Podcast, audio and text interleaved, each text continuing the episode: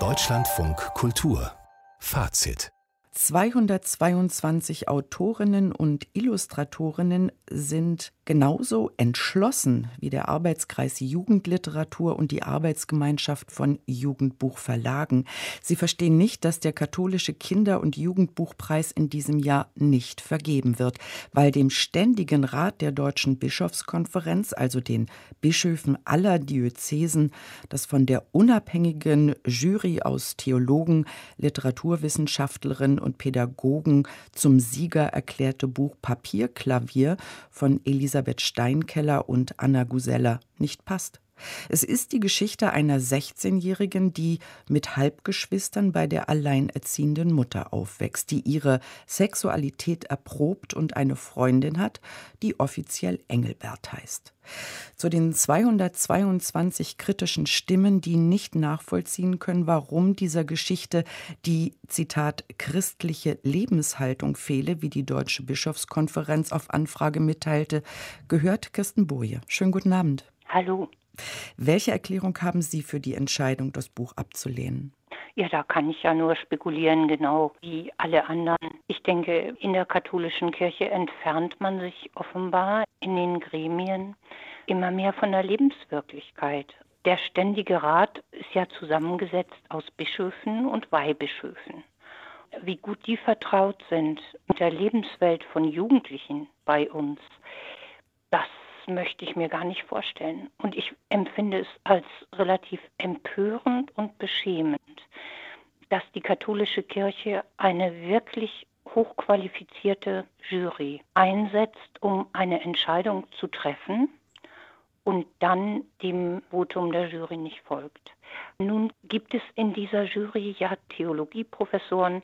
Der Vorsitzende ist der Weihbischof von Trier, durchaus auch im Sinn der katholischen Kirche. Und trotzdem wagt das Buch sich vielleicht zu weit vor.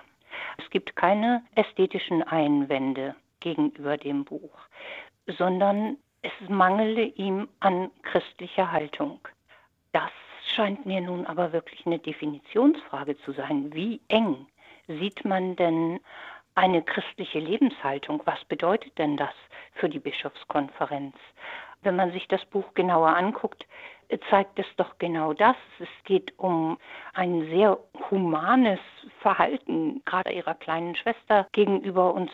Wenn wir nun christliche Lebenshaltung nur noch ganz, ganz eng verstehen wollen, so muss ich das ja jetzt vermuten, dann verzwergt die Bischofskonferenz diesen Preis, der bisher doch relativ renommiert war.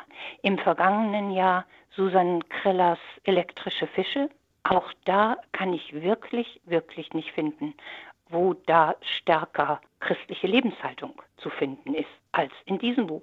Mir fiel nichts ein. Der Missbrauch Jugendlicher durch Priester einerseits, Reformbewegung in der katholischen Kirche wie Maria 2.0 oder der synodale Weg andererseits.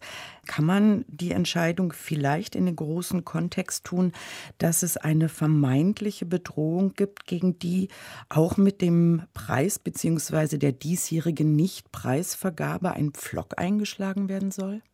Also vorstellbar ist das ganz sicher.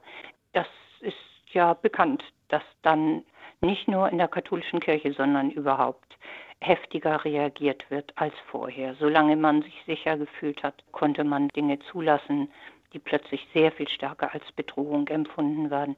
Nun sind einige Mitglieder der Jury, so war zumindest nachzulesen, genauso konsterniert wie Sie jetzt. Das äh, Jurymitglied Heidi Lexe hat gesagt, es sei über einen geschlossenen Rücktritt der Jury nachgedacht worden, aber man wolle lieber weiter daran arbeiten, ein positives und weltoffenes Bild der Kirche in der Literaturszene zu vertreten. Können Sie das nachvollziehen? Also ich finde zumindest, dass das eine sehr großzügige Haltung gegenüber der Kirche ist. Der geschlossene Rücktritt der Jury wäre ja ein Skandal gewesen, gerade in Anbetracht der Tatsache, dass da doch auch Vertreter der katholischen Kirche Mitglieder sind. Eigentlich kann die Bischofskonferenz, kann die katholische Kirche nur sehr, sehr dankbar sein. Und ich finde, wir können der Jury dankbar sein, dass sie sich nicht darauf eingelassen hat, dann ein anderes Buch vorzuschlagen. Der Skandal wird ja noch dramatischer, wenn wir sehen, dass dieses Buch, das eigentlich den Preis bekommen sollte, jetzt nicht mal mehr auf der Liste erscheint. Auf den Empfehlungen mit den auf, eigentlich ja, 16 genau. Titeln, die jetzt nur noch 15 sind mhm. und das Buch wird gar nicht mehr erwähnt. Mhm. Also das zeigt ja, wie ernst es dem Ständigen Rat war mit seiner Entscheidung. Und ich bin sehr, sehr gespannt, wie es weitergeht mit dem katholischen Kinder- und Jugendbuchpreis. Wer möchte ihn in Zukunft noch entgegennehmen, wenn man davon ausgehen muss, dass er von diesem ständigen Rat gebilligt werden muss und dass der nur innerhalb eines so ganz engen katholisch-christlichen Spektrums zu billigen bereit ist. Und was wollen Sie jetzt konkret mit diesem offenen Appell, Sie und die 221 Mitstreiterinnen erreichen? Na, ich denke, es ist wichtig, dass sowas bekannt gemacht wird, dass darüber breit auch gesellschaftlich diskutiert wird. Dahinter steckt ja sehr viel mehr. Das haben Sie eben auch schon angesprochen. Das ist ja symptomatisch für die Situation in der katholischen Kirche im Augenblick. Und ich glaube, ein bizarrer Effekt dieser ganzen Diskussion wird jetzt sein, dass das Buch einen Bekanntheitsgrad erreicht, den es durch den Preis niemals erreicht hätte. Und ich finde es erstaunlich, dass der Ständige Rat keinen Schritt zurückgetan hat. Wir haben eine ähnliche Situation ja schon mal im Jahr 1988 gehabt. Da sollte das Buch Die Wolke von Gudrun Pausewang den Deutschen Jugendliteraturpreis bekommen. In dem geht es um ein Atomkraftwerk, das eine Havarie hat. Und das wurde von Politikern, nachdem die Jury dieses Buch für den Preis empfohlen hatte, abgelehnt. Damals noch sehr naiv mit der Begründung, also das wäre politische Propaganda und da würden Atomkraftwerke schlecht gemacht.